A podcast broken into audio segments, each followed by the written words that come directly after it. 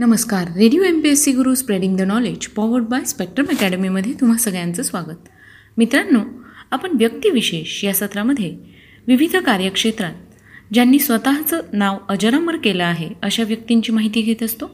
सामाजिक कला क्रीडा विज्ञान तंत्रज्ञान अशा सगळ्या क्षेत्रांमध्ये ज्यांनी स्वतःचं नाव कोरलं आहे अशा व्यक्तींची माहिती आपण व्यक्तिविशेष सत्रात घेत असतो. आजच्या सत्रात आपण व्यक्तिविशेषमध्ये कस्तुरबा गांधी म्हणजेच बा यांच्याविषयीची माहिती घेणार आहोत. भारताला स्वातंत्र्य मिळवण्यात आपली महत्त्वपूर्ण भूमिका बजावणाऱ्या कस्तुरबा गांधींचा जीवन परिचय आज आपण करून घेऊया. राष्ट्रपिता महात्मा गांधींची पत्नी म्हणून आपल्या सगळ्यांनाच कस्तुरबा गांधी परिचित आहेत. खरं तर गांधीजी असं व्यक्तिमत्व होतं ज्यांच्यापुढे कस्तुरबा गांधींचे सारे प्रयत्न झाकवले गेले. पण कस्तुरबा गांधी देशाप्रती निष्ठावान आणि समर्पित राहणारी एक प्रभावशाली महिला होती जी आपल्या निर्भीडतेसाठी ओळखली जाते. केवळ एक आदर्श पत्नी म्हणून कस्तुरबा गांधींनी आपल्या पतीच्या सगळ्या अहिंसक प्रयत्नांमध्ये साथ दिली. असे नव्हे तर देशाला स्वातंत्र्य मिळावे म्हणून एका विरांगणेप्रमाणे त्या लढल्या. प्रसंगी कित्येकदा त्यांना तुरुंगात देखील कठोर शिक्षेला सामोरे जावे लागले.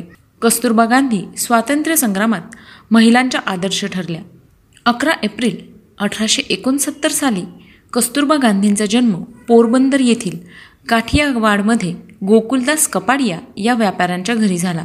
वयाच्या अवघ्या तेराव्या वर्षी त्यावेळेसच्या प्रचलित प्रथेनुसार त्यांच्या वडिलांनी त्यांचा विवाह आपला जिवलग मित्र करमचंद गांधी यांचा मुलगा आणि स्वातंत्र्य समराचे महानायक म्हणवले जाणारे महात्मा गांधींशी अठराशे ब्याऐंशीला करून दिला.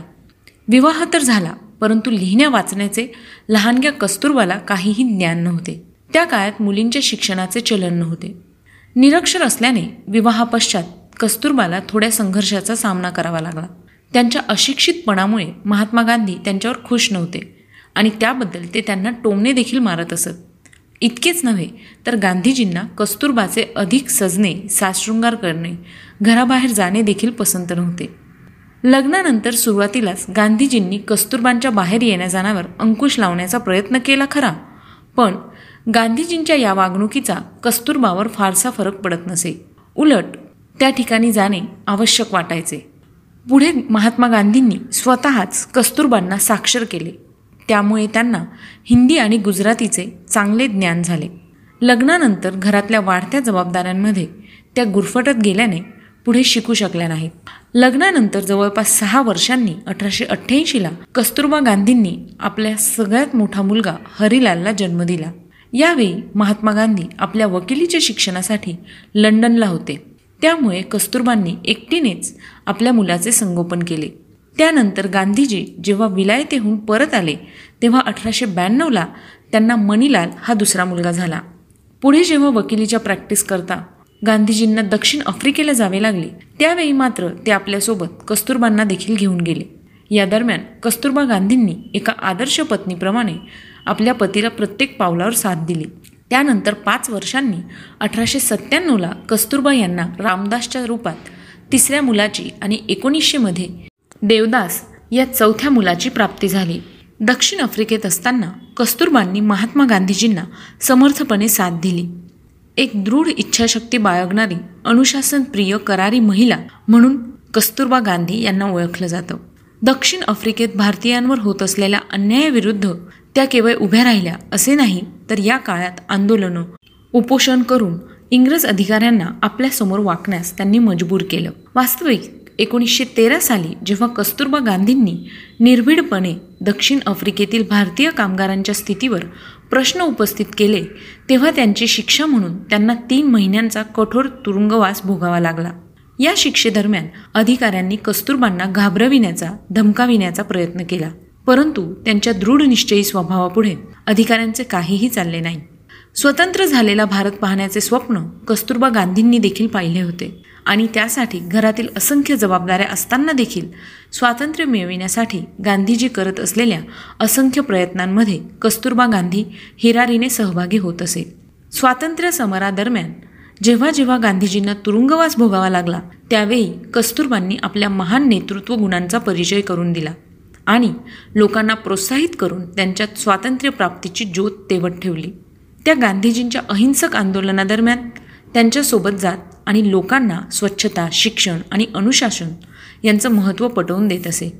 एवढेच नव्हे तर त्या दरम्यान महिलांना चूल आणि मूल यातच कैद ठेवण्यात येई त्या काळात कस्तुरबाजींनी महिलांमध्ये जागरूकता निर्माण करून त्यांना स्वातंत्र्य आंदोलनात सहभागी होण्याकरता प्रोत्साहित केले होते.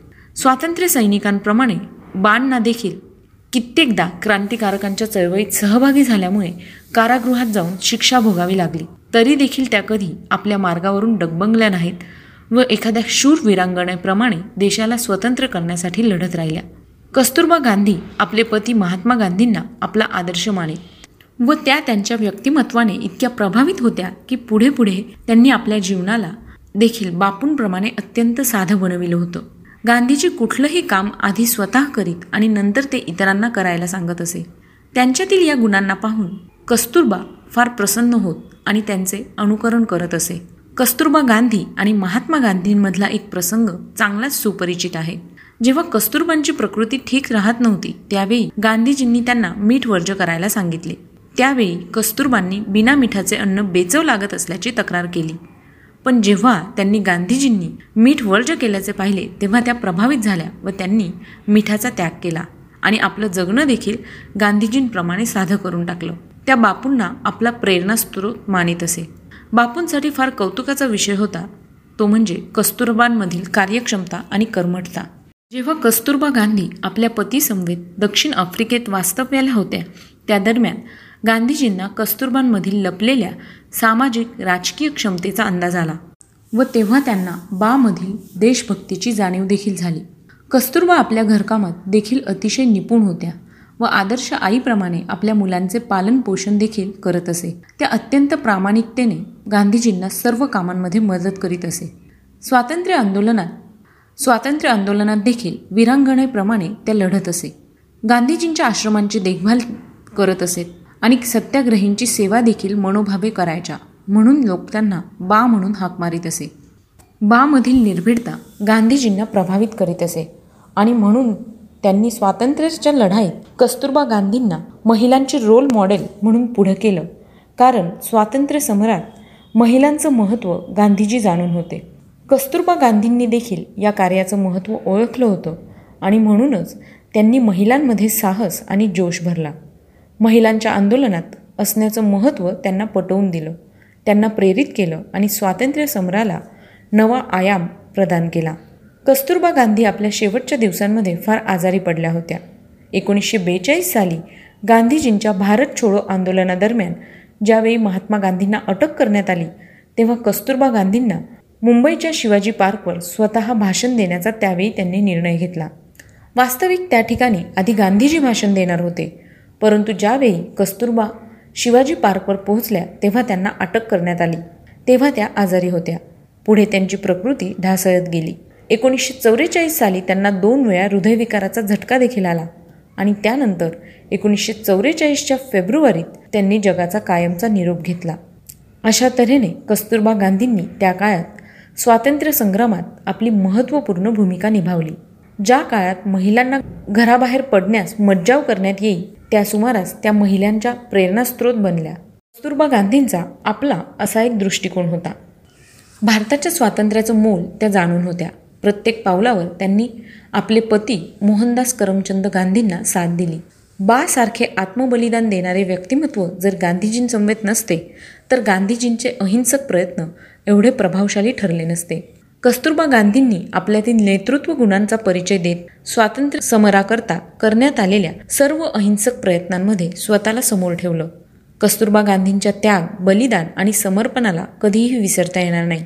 त्या अशा महिला होत्या ज्यांनी कायम आपल्या पतीला पाठिंबा दिला आणि तेही तेव्हा ज्यावेळी महिलांना इतकं महत्त्व दिलं जात नव्हतं. आणि त्या काळात गांधीजींनी देखील त्यांना समाजसेवा करण्यापासून कधीही अडवलं नाही. लहान वयात झालेल्या विवाहानंतर देखील कस्तुरबा गांधी आपल्या जबाबदारीपासून कधीही मागे फिरल्या नाहीत. त्या अखेरपर्यंत आपले कर्तव्य बजावत राहिल्या आणि समाजाची सेवा आणि समाजाची सेवा अखंडितपणे करत राहिल्या. निश्चितच कस्तुरबा गांधी आजच्या महिलांकरता प्रेरणास्त्रोत आहे असं म्हणायला हरकत नाही. तर मित्रांनो हे होते आजचं व्यक्तिविशेष हे सत्र. तुम्हाला आमचं व्यक्तिविशेष हे सत्र कसं वाटलं ते आम्हाला नक्की कळवा. त्यासाठीचा आमचा व्हॉट्सअप क्रमांक आहे शहाऐंशी अठ्ठ्याण्णव शहाऐंशी अठ्ठ्याण्णव ऐंशी. म्हणजेच eight six nine eight eight six nine eight eight zero. ऐकत रहा radio M P S C Guru spreading the knowledge powered by Spectrum Academy. नमस्कार. Radio M P S C Guru spreading the knowledge powered by Spectrum अकॅडमीमध्ये तुम्हा सगळ्यांचं स्वागत. मित्रांनो आपण व्यक्तिविशेष या सत्रांतर्गत महत्त्वाच्या व्यक्तींचा परिचय करून घेत असतो. अशा व्यक्ती ज्यांचं नाव इतिहासात अजरामर झालं आहे. ज्यांनी स्वतःचं नाव इतिहासात सुवर्ण अक्षरांनी कोरलेलं आहे. चला तर मग अशाच समाजसुधारक ज्योतिराव गोविंदराव फुले म्हणजेच महात्मा फुले यांच्याविषयीची आज आपण माहिती घेऊया. महात्मा फुले आज यांची जयंती आहे. महात्मा ज्योतिराव गोविंदराव फुले म्हणजेच महात्मा फुले ज्योतिबा फुले ही त्यांची इतर नावं होती. ज्योतिबा फुले हे मराठी लेखक विचारवंत आणि समाजसुधारक होते. त्यांनी सत्यशोधक समाज नावाची संस्था स्थापन केली. शेतकरी आणि अस्पृश्य व बहुजन समाजाच्या समस्यांना केंद्रस्थानीच ठेवून पुरोगामी विचारांची मांडणी केली आणि महाराष्ट्रातील स्त्री शिक्षणाची मुहूर्तमेढ रोवली. मुंबईच्या जनतेने त्यांना महात्मा ही पदवी बहाल केली होती. ही पदवी त्यांना अठराशे अठ्ठ्याऐंशी साली मिळाली. महाराष्ट्राला तीन प्रमुख समाजसुधारकांचा वैचारिक वारसा लाभला असल्यामुळे या राज्यास फुले शाहू आंबेडकरांचा महाराष्ट्र असे म्हणतात.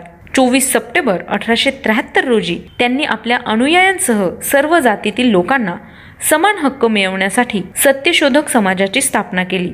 यात सर्व जाती धर्मातील लोकांनी एकत्रित येऊन उत्पीडित वर्गाच्या उन्नतीसाठी काम केले.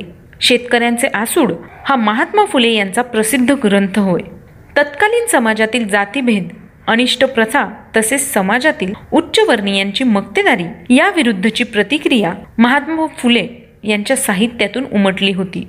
त्या काळच्या समाजाला प्रबोधनाची व सामाजिक परिवर्तनाची वाढ दाखवण्यासाठी त्यांनी लिहिलेले ग्रंथ हे मार्गदर्शक व प्रेरणादायी ठरले. समताधिष्ठित समाजाच्या निर्मितीमध्ये महात्मा फुले यांनी मोलाचे योगदान दिलेले आहे. त्यांचे कार्य समाजाला प्रेरणादायी असल्याचे सर्व मान्य आहे. ज्योतिबा फुले यांचं बालपण आणि शिक्षण याविषयीची आता आपण माहिती घेऊया. ज्योतिबा फुले यांचं मूळ गाव सातारा. सातारा जिल्ह्यातील कडगुण या ठिकाणी महात्मा फुल्यांचा जन्म अकरा एप्रिल अठराशे सत्तावीस रोजी झाला. ज्योतिबांच्या वडिलांचे नाव गोविंदराव आणि आईचे नाव चिमणाबाई होते. शेवटच्या पेशव्यांच्या काळात महात्मा फुले यांचे वडील आणि दोन चुलते फुले पुरवण्याचे काम करीत होते. त्यामुळे गोरे हे त्यांचे मूळ आडनाव असले तरी पुढे ते फुले म्हणून ओळखले जाऊ लागले व तेच नाव पुढे रूढ झाले. कडगुणहून त्यांचा परिवार पुरंदर तालुक्यातील खानवडी या ठिकाणी आला. तेथे घर असून त्यांच्या नावे सात बाराचा उतारा आहे. खानवडी येथे फुले आडनावाची बरीच कुटुंबे आहेत. ज्योतिराव केवळ नऊ महिन्यांचे होते तेव्हा त्यांच्या आईचं निधन झालं. ज्योतिबांचा विवाह वयाच्या तेराव्या वर्षी सावित्रीबाई फुले यांच्याशी झाला. प्राथमिक शिक्षणानंतर काही काळ त्यांनी भाजी विक्रीचा व्यवसाय केला. अठराशे बेचाळीसमध्ये माध्यमिक शिक्षणासाठी पुण्याच्या स्कॉटिश मिशन हायस्कूलमध्ये त्यांनी प्रवेश घेतला. बुद्धी अतिशय तल्लक त्यामुळे पाच सहा वर्षातच त्यांनी अभ्यासक्रम पूर्ण केला. ग्रामची या प्रसिद्ध तत्ववेत्याने महात्मा फुले यांना सेंद्रिय बुद्धिवंत असे संबोधले आहे. ज्योतिराव करारी वृत्तीचे होते. त्यांना गुरुजनांविषयी व वडीलधाऱ्या माणसांविषयी फार आदर वाटत असे. ते आपला अभ्यास मन लावून करत असे. परीक्षेत त्यांना पहिल्या श्रेणीचे गुण मिळत असत. शाळेतील शिस्तप्रिय हुशार विद्यार्थी म्हणून त्यांचा नावलौकिक होता. त्यावेळी पुण्यात बरेच कबीरपंथी फकीर येत असे. चांगले लिहायला व वाचायला येणाऱ्या ज्योतिरावांकडून काही कबीरपंथी फकीर रोज महात्मा कबीरांचा बीजमती हा ग्रंथ वाचून घेत असे. त्यामुळे ज्योतिरावांच्या मनावर कबीराच्या विचारांची शिकवण चांगलीच बिंबली व कबीराचे अनेक दोहे त्यांना पाठ झाले. महात्मा फुले यांचं शैक्षणिक कार्य अफाट आहे. विद्येविना मती गेली मतीविना नीती गेली नीतीविना गती गेली गतीविना वित्त गेले वित्ताविना शूद्र खचले इतके अनर्थ एका अविद्येने केले. या त्यांच्या ओळी शिक्षणाचं महत्त्व पटवून देतात. बहुजन समाजाचे अज्ञान दारिद्र्य आणि समाजातील जातीभेद पाहून त्यांनीही सामाजिक परिस्थिती सुधारण्याचा निश्चय केला. त्यांनी अठराशे अठ्ठेचाळीस साली पुण्यामध्ये बुधवार पेठेतील भिडे यांच्या वाड्यात महाराष्ट्रातील मुलींची पहिली मराठी शाळा काढून तेथील शिक्षिकेची जबाबदारी पत्नी सावित्रीबाईंवर सोपवली आणि यानंतर ज्योतिबांनी अस्पृश्यांसाठी शाळा सुरू केल्या. महात्मा फुलेंनी शिक्षणाची प्रेरणा अहमदनगरच्या मिस फरार यांच्याकडून घेतली होती. मेजर कॅन्डी फुलेंच्या शाळेला पुस्तके पुरवत असत. त्यांनी मुलींच्या शिक्षणासाठी अतोनात प्रयत्न केले. त्यांनी मुलींसाठी शाळा सुरू केल्याचं त्याचबरोबर अस्पृश्य मुलांसाठी देखील शाळा सुरू केल्या. महात्मा फुले यांनी स्त्री शिक्षणाची प्रेरणा मावस बहीण सगुणाबाई क्षीरसागर यांच्याकडून मिळाली होती. ज्योतिराव जसे सार्वजनिक ठिकाणी उपदेशपर भाषणे करीत तसेच ते शाळातील शिक्षकांना आदर्श पाठ देऊन शिक्षकांनी मुलांच्या हिताच्या दृष्टीने योग्य ती साधने नि उपकरणे वापरावी म्हणून शिक्षकांना उत्तेजनही देत असे. स्थापत्यशास्त्र महाविद्यालयाच्या प्राचार्यांकडे सत्यशोधक समाजाने एक अर्ज केला. त्या महाविद्यालयामध्ये काही प्रमाणात गरीब ब्राह्मणेतर विद्यार्थ्यांना निशुल्क शिक्षण द्यावे अशी त्यांनी प्रार्थना केली होती आणि त्या अर्जातील त्यांचा हेतू सफल झाला होता.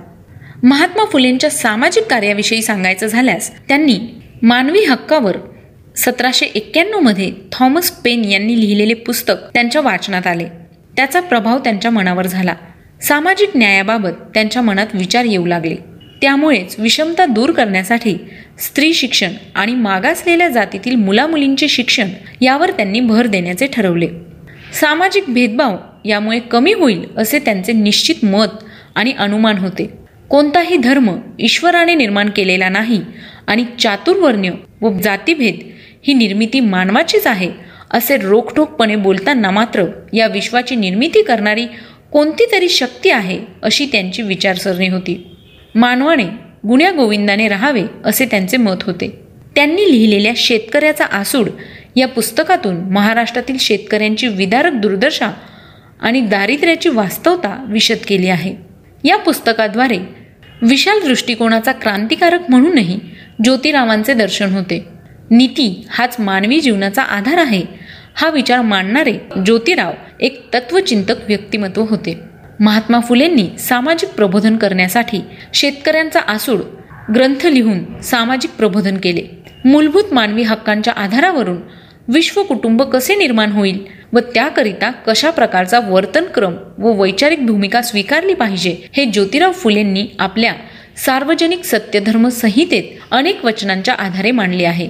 या सार्वजनिक सत्यधर्म सहित संहितेत मांडलेली काही वचनं मी तुम्हाला आता सांगणार आहे.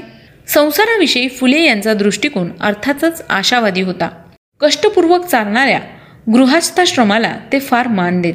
कौटुंबिक जीवनाची व समाजाची खरी प्रगती परिश्रमाची वाढ होऊनच होणार आहे. कष्टाने जगण्याची ज्यांना धमक नाही असे लोक संन्यासी व भिक्षुक होतात व प्रपंच खरा नाही. व्यर्थ आहे असा भ्रम प्रपंचातील लोकांच्या बुद्धीत उत्पन्न करतात. असे करण्यात त्यांचा आळशी धूर्तपणाच असतो असं फुलेंचं मत होतं. सर्व गावाच्या प्रांताच्या देशाच्या खंडाच्या संबंधात अथवा कोणत्याही धर्मातील स्वतःच्या संबंधात स्त्री आणि पुरुष उभयंतांनी अथवा सर्व स्त्रियांनी एकमेकात कोणत्याही प्रकारची आवड निवड न करता या भूखंडावर आपले एक कुटुंब समजून एकमताने सत्यवर्तन करून राहावे. आपणा सर्वांच्या निर्माणकर्त्याने एकंदर सर्व प्राणीमात्रांना उत्पन्न करतेवेळी मनुष्यास जन्मतःच स्वतंत्र प्राणी म्हणून निर्माण केले आहे आणि त्यास आपापसात साऱ्या हक्कांचा उपभोग घेण्यास समर्थ केले आहे. आपणा सर्वांच्या निर्माणकर्त्याने सर्व मानवी स्त्री पुरुषास धर्म व राजकीय स्वतंत्रता दिलेली आहे. जो आपल्यापासून दुसऱ्या एखाद्या व्यक्तीस कोणत्याही तऱ्हेचे नुकसान देत नाही अथवा जो कोणी आपल्यावरून दुसऱ्या मानवांचे हक्क समजून इतरांना पीडा देत नाही त्याला सत्य वर्तन करणारा म्हणावा. स्त्री अथवा पुरुष जे शेतकरी अथवा कलाकौशल्य करून पोटे भरण्यास श्रेष्ठ मानतात परंतु शेतकरी वगैरे यांना मदत करणाऱ्यांचा आदर सत्कार करतात त्या सत्यवर्तन करणारे म्हणावे. महात्मा फुले यांनी मानवास सत्य धर्माचा जो बोध केला त्यातील ही काही वचने. ऐकल्यानंतर असं लक्षात येतं की ज्योतिरावांचा आवाका किती मोठा होता. त्यांनी अखिल विश्वाला कवेत घेणाऱ्या माणसाला माणूस म्हणून प्रतिष्ठा देणारा धर्म साकार करायचा होता. त्यासाठी मानवी वर्तनात म्हणजेच व्यवहारात काय आमूलाग्र बदल घडवून आणायला हवा यासाठी मानवी स्वभाव आणि मानसिकता यात काय बदल केले पाहिजेत याबाबतही ज्योतिरावांनी विपुल लेखन केले आहे. अखंड या काव्यप्रकारात त्यांनी मानवाचा धर्म आत्मपरीक्षण नीती समाधान सहिष्णुता सत्सत विवेक उद्योग स्वच्छता गृहकार्य दक्षता इत्यादी गोष्टींवरही भाष्य केले आहे. ज्योतिरावांनी वेगवेगळ्या अखंडातून जे विचार मांडले मानवी जीवनाला दिशा देणारा जो उपदेश केला त्यामुळे व त्यांच्या समतावादी दृष्टिकोनामुळे समाजाला एक नवी दिशा मिळाली. पुढे हा वारसा त्यांच्या अनुयायांनी चालू ठेवला. त्यामुळे सामाजिक समतेचा जागर कायम राहिला. ज्योतिराव हे संशोधक नव्हते ते पंडित नव्हते ते भाषाशास्त्रज्ञही नव्हते परंतु ते मूलग्राही विचारवंत होते. अवतारवादाची कल्पना त्यांना समूळ निर्मूलन करावयाची होती. महाभारताच्या काळापर्यंत ही अवतारवादाची कल्पना नव्हती. नंतर पुराणात ती घुसडली गेली असे दिसते. ज्योतिराव हे धर्मशास्त्राचे पंडित नव्हते. तथापि चित्पावन ब्राह्मण हे आफ्रिकेतील पूर्व किनाऱ्यावरून किंवा इराण इजिप्त किंवा पॅलेस्टाईनमधून आले असावेत हे त्यांचे विधान कोणत्याही इतिहासकाराने खोडून काढलेले नाही. उलट पक्षी काही इतिहासकार आणि संशोधक यांना ज्योतिरावांच्या विधानाला पाठिंबा मिळेल असे पुरावे आढळले आहेत. आधुनिक भारतामध्ये सामाजिक पुनर्घटनेसाठी चळवळ सुरू करणारी पहिली संस्था म्हणजे सत्यशोधक समाज होय. सत्यशोधक समाजाने सामाजिक गुलामगिरीविरुद्ध आवाज उठवला आणि सामाजिक न्यायाची व सामाजिक पुनर्रचनेची मागणी केली. सत्यशोधक समाजाचा आवाज ही हिंदुस्थानात अनेक शतके दडपून टाकलेल्या कनिष्ठ समाजाची किंकाळी होय. वेद हे ईश्वर निर्मित नसून ते मानव निर्मित आहे असे ज्योतिरावांचे ठाम मत होते. वेदाने समाजात भेद पडले. म्हणून वेद म्हणजे भेद असे त्यांना वाटे. ब्राह्मणांच्या पोथीतील जातींच्या उत्पत्तीविषयीची कल्पनाच त्यांना मुळे मान्य नव्हती. ब्रह्मदेवाच्या मुखातून ब्राह्मण जन्मले क्षत्रिय बाहूतून जन्मले शूद्र त्याच्या पायातून निघाले हे विधान त्यांना भयंकर आणि धादांत असं आहे असे वाटे. मनुस्मृती ही शूद्रांच्या बोकांडी गुलामगिरी बसवते म्हणून ती अपवित्र आहे असे म्हणून त्यांनी मनुस्मृतीचा धिक्कार केला. बुद्धाविषयी ज्योतिरावांना नितांत आदर वाटे. चोवीस सप्टेंबर अठराशे त्र्याहत्तर रोजी महात्मा ज्योतिराव फुले यांनी सत्यशोधक समाजाची स्थापना केली. समाजातील विषमता नष्ट करणे व तळागाळातील समाजापर्यंत शिक्षण पोहोचवणे हे सत्यशोधक समाजाचे ध्येय होते. सत्यशोधक समाज सोसायटीचे ते पहिले अध्यक्ष आणि खजिनदार होते. वेदांना झुगारून त्यांनी हे कार्य करण्यास सुरुवात केली. त्यांनी जातीय भेद आणि चातुर्वर्णीय भेदभावास विरोध करण्यास सुरुवात केली. महात्मा फुले यांनी सत्यशोधक समाजाची स्थापना केली तेव्हा स्त्री विभागाचे नेतृत्व सावित्रीबाई यांनी केले. सावित्रीबाई यांच्याबरोबर एकोणीस स्त्रियांनी सत्यशोधक समाजाचे कार्य करीत होत्या. त्याचवेळी सावित्रीबाई ह्या एका कन्याशाळेच्या शिक्षिकाही होत्या. दिनबंधू प्रकाशनाने सत्यशोधक चळवळीच्या लेखन प्रकाशनाचे काम केले. महाराष्ट्रातील तळागाळापर्यंत चळवळ पोहोचली. छत्रपती शाहू महाराजांनी सत्यशोधक चळवळीस पाठिंबा दिला. न्यायापासून अत्याचारांपासून व गुलामगिरीतून शूद्रातिशूद्र समाजाची मुक्तता करणे व त्यांना हक्कांची जाणीव करून देणे हे सत्यशोधक समाजाचे ध्येय होते. सर्व साक्षी जगतत्पी त्यालाच नको मध्यस्थी हे या समाजाचे घोषवाक्य होते. सत्यशोधक समाजाने गुलामगिरी विरुद्ध आवाज उठविला आणि सामाजिक न्यायाची व सामाजिक पुनर्रचनेची मागणी केली. या समाजातर्फे पुरोहितांशिवाय विवाह लावण्यास सुरुवात केली आणि मंगलाष्टके मराठीत रचली गेली. महात्मा फुले यांनी लिहिलेल्या नाटकाविषयीची आता आपण माहिती घेऊया. तृतीय रत्न या नाटकाचा सारा इतिहास नाट्यपूर्ण आहे. ज्योतिबांनी अठ्ठावीसाव्या वर्षी अठराशे पंचावन्न साली तृतीय रत्न हे नाटक लिहिले. नाटक लिहिण्याचा हेतू ज्योतिबा लिहितात. भट जोशी आपल्या मतलबी धर्माच्या थापा देऊन अज्ञानी शूद्रास कसे कसे फसवून खातात व ख्रिस्ती उपदेशक आपल्या निपक्षपाती धर्माच्या आधाराने अज्ञानी शूद्रास खरे सांगून त्यास कसे कसे सत्य मार्गावर आणतात या सर्व गोष्टींविषयी मी एक लहानसे नाटक करून अठराशे पंचावन्नमध्ये दक्षिणा प्राईज कमिटीला अर्पण केले. परंतु तिथे असलेल्या भिडस्त गट सभासदांच्या आग्रहामुळे युरोपियन सभासदांचे काही चालेना तेव्हा त्या कमिटीने माझी चोपडी नापसंत केली. अखेर ते पुस्तक एकीकडेच टाकून काही वर्ष लोटल्यानंतर दुसरी लहानशी ब्राह्मणांच्या कसबाविषयीची नवीन चोपडी तयार करून आपल्या स्वतःच्या खर्चाने छापून प्रसिद्ध केली. या नाटकाचे प्रत्यक्ष किती खेळ झाले किंवा याला किती प्रतिसाद मिळाला याविषयीचा ठोस पुरावा उपलब्ध नाही. प्रथम एकोणीसशे एकोणऐंशी मध्ये पुरोगामी सत्यशोधक मधून एप्रिल मे जूनच्या अंकात नेमक्या प्रस्तावनेसह हे नाटक प्रकाशित झाले. प्राध्यापक सीताराम रायकर यांना बुलढाणा येथील पंढरीनाथ सीताराम पाटील यांच्या संग्रही या नाटकाच्या तीन हस्तलिखित प्रती मिळाल्या. तीन पैकी एका प्रतीवर तृतीय नेत्र असेही शीर्षक प्राध्यापक रायकरांना आढळले. तृतीय नेत्र हे नाटक अठराशे पंचावन्न साली लिहिलेले असल्यामुळे हे पहिले लिखित मराठी नाटक आहे. त्यामुळे ज्योतिराव फुले हे पहिले मराठी नाटककार आहेत. तर मित्रांनो आता आपण सालानुसार फुलेंचा जीवनक्रम समजावून घेऊया. अकरा एप्रिल अठराशे सत्तावीस रोजी फुलेंचा जन्म सातारा जिल्ह्यात कडगुण या ठिकाणी झाला. यानंतर अठराशे चौतीस ते अठराशे अडोतीस या कालावधीत ते पंतोजींच्या शाळेत मराठी शिक्षण घेत होते. अठराशे चाळीसमध्ये नायगावच्या खंडोबा नेवसे पाटील यांच्या सात वर्षाच्या सावित्रीबाई नावाच्या कन्येशी त्यांचा विवाह झाला होता. अठराशे एक्केचाळीस ते अठराशे सत्तेचाळीस या कालावधीत त्यांनी मिशनरी शाळेत माध्यमिक इंग्रजीचे शिक्षण घेतले. यानंतर अठराशे सत्तेचाळीसमध्ये लहुजी वस्तात साळवे दांडपट्टा तालीम व इतर शारीरिक शिक्षण आणि क्रांतिकारक विचार यावेळी त्यांच्यात रुजले गेले. अठराशे सत्तेचाळीसमध्ये महात्मा फुलेंनी टॉमस पेनकृत राईट ऑफ मॅन या ग्रंथाचे मनन केले. अठराशे अठ्ठेचाळीसमध्ये उच्चवर्णीय मित्राच्या लग्नाच्या मिरवणुकीत त्यांचा अपमान झाला होता. अठराशे अठ्ठेचाळीसमध्येच महात्मा फुलेंनी शूद्र अतिशूद्रांसाठी मुलींची शाळा स्थापन केली. अठराशे एकोणपन्नास साली शिक्षणदानाचे व्रत घेतल्याने पत्नी सावित्रीबाई फुले यांच्यासह त्यांना गृहत्याग करावा लागला. अठराशे एकोणपन्नासमध्येच मराठी प्रकाशकांना अनुदान देण्याची मागणी करणाऱ्या सुधारकांच्या सभेला त्यांनी संरक्षण दिले होते. अठराशे एक्कावन्न साली चिपळूणकरांच्या वाड्यातील व रास्ता पेठेतील मुलींची शाळा स्थापन करण्यात आली. सोळा नोव्हेंबर अठराशे बावन्नमध्ये मेजर कॅन्डी यांच्या अध्यक्षतेखाली शिक्षण कार्याबद्दल सरकारी विद्या खात्याकडून त्यांचा सत्कार करण्यात आला. अठराशे सत्तेचाळीस साली थॉमस पेन यांच्या राईट ऑफ मॅन या ग्रंथांचा त्यांनी अभ्यास करायला सुरुवात केली.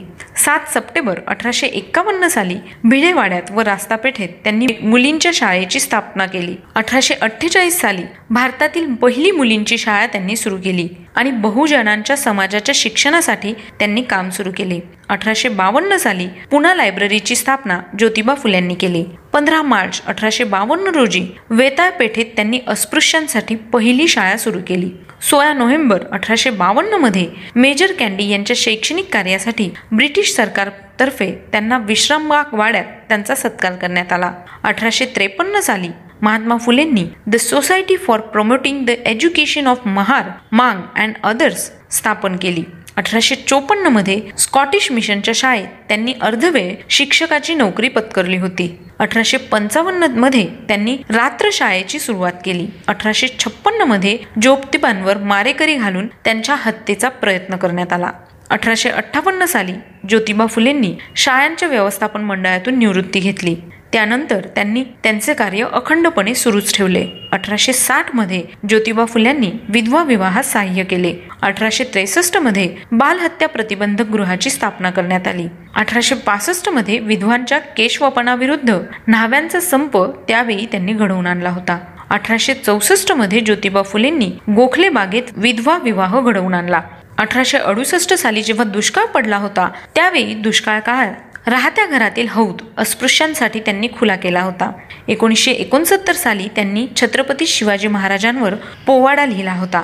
जून एकोणीसशे एकोणसत्तरमध्ये ते शिक्षण विभागाचे ब्राह्मण पंतोजी यांची त्यांनी रचना केली. एकोणीसशे एकोणसत्तर साली त्यांनी ब्राह्मणांचे कसब या पुस्तकाचे लेखन केले. तेरा ऑगस्ट एकोणीसशे एकोणसत्तर रोजी त्यांनी भगवान परशुराम यांना नोटीस पाठवली. त्याचबरोबर अठराशे त्र्याहत्तरमध्ये त्यांनी गुलामगिरी हा ग्रंथ लिहिला. चोवीस सप्टेंबर अठराशे त्र्याहत्तरमध्ये त्यांनी सत्यशोधक समाजाची स्थापना केली. अठराशे पंच्याहत्तरमध्ये शेतकऱ्यांच्या शोषणाविरुद्ध खतफोडीचे बंड त्यांनी अहमदनगर या ठिकाणी घडवून आणले. अठराशे पंच्याहत्तरमध्ये महात्मा फुलेंनी स्वामी दयानंद सरस्वतींची पुण्यात मिरवणूक काढण्यास सहाय्य केले. अठराशे शहात्तर ते अठराशे ब्याऐंशी या कालावधीत महात्मा फुले हे पुणे नगरपालिकेचे सदस्य होते. महात्मा फुलेंनी अठराशे ऐंशी साली दारूची दुकाने सुरू करण्यास विरोध केला होता. अठराशे ऐंशी मध्ये नारायण मेघाजी लोखंडे यांना मिल हँड असोसिएशन या देशातील पहिल्या कामगार संघटनेच्या स्थापनेत त्यांनी सहाय्य केले. अठराशे ब्याऐंशी मध्ये महात्मा फुल्यांनी विल्यम हंटर शिक्षण आयोगासमोर निवेदन दिले. यात प्राथमिक शिक्षण सक्तीचे व मोफत देण्याची मागणी केली होती. अठराशे सत्याऐंशी साली सत्यशोधक समाजातर्फे नवीन मंगलाष्टकांची व नवीन पूजाविधीची रचना करून पुरोहिताशिवाय विवाह घडवून आणण्यास त्यांनी सुरुवात केली. महात्मा फुलेंनी अठराशे अठ्ठ्याऐंशी साली ड्यूक ऑफ कॅनॉट यांची भेट घेऊन त्यावेळी त्या ठिकाणी त्यांचा सत्कार झाला होता. अकरा मे अठराशे अठ्ठ्याऐंशी रोजी मुंबईतील कोळीवाडा येथे जनतेने राव बहादूर विठ्ठलराव वंडेकर यांच्या हस्ते सत्कार करून ज्योतिबा फुल्यांना महात्मा ही पदवी प्रदान केली. अठ्ठावीस नोव्हेंबर अठराशे नव्वद रोजी पुणे या ठिकाणी महात्मा फुल्यांचं निधन झालं. तर मित्रांनो आज आपण व्यक्तिविशेष या सत्रात शिक्षण क्षेत्रात सगळ्यात महत्वाचं कार्य करणाऱ्या महात्मा ज्योतिबा फुले यांच्याविषयीची माहिती घेतली. तुम्हाला ही माहिती कशी वाटली ते आम्हाला नक्की कळवा. चला तर मग मित्रांनो मी प्रिया तुम्हा सगळ्यांची रजा घेते. पुन्हा भेटूया उद्याच्या व्यक्तिविशेष या सत्रात. तोपर्यंत ऐकत रहा radio M P S C Guru spreading the knowledge powered by Spectrum Academy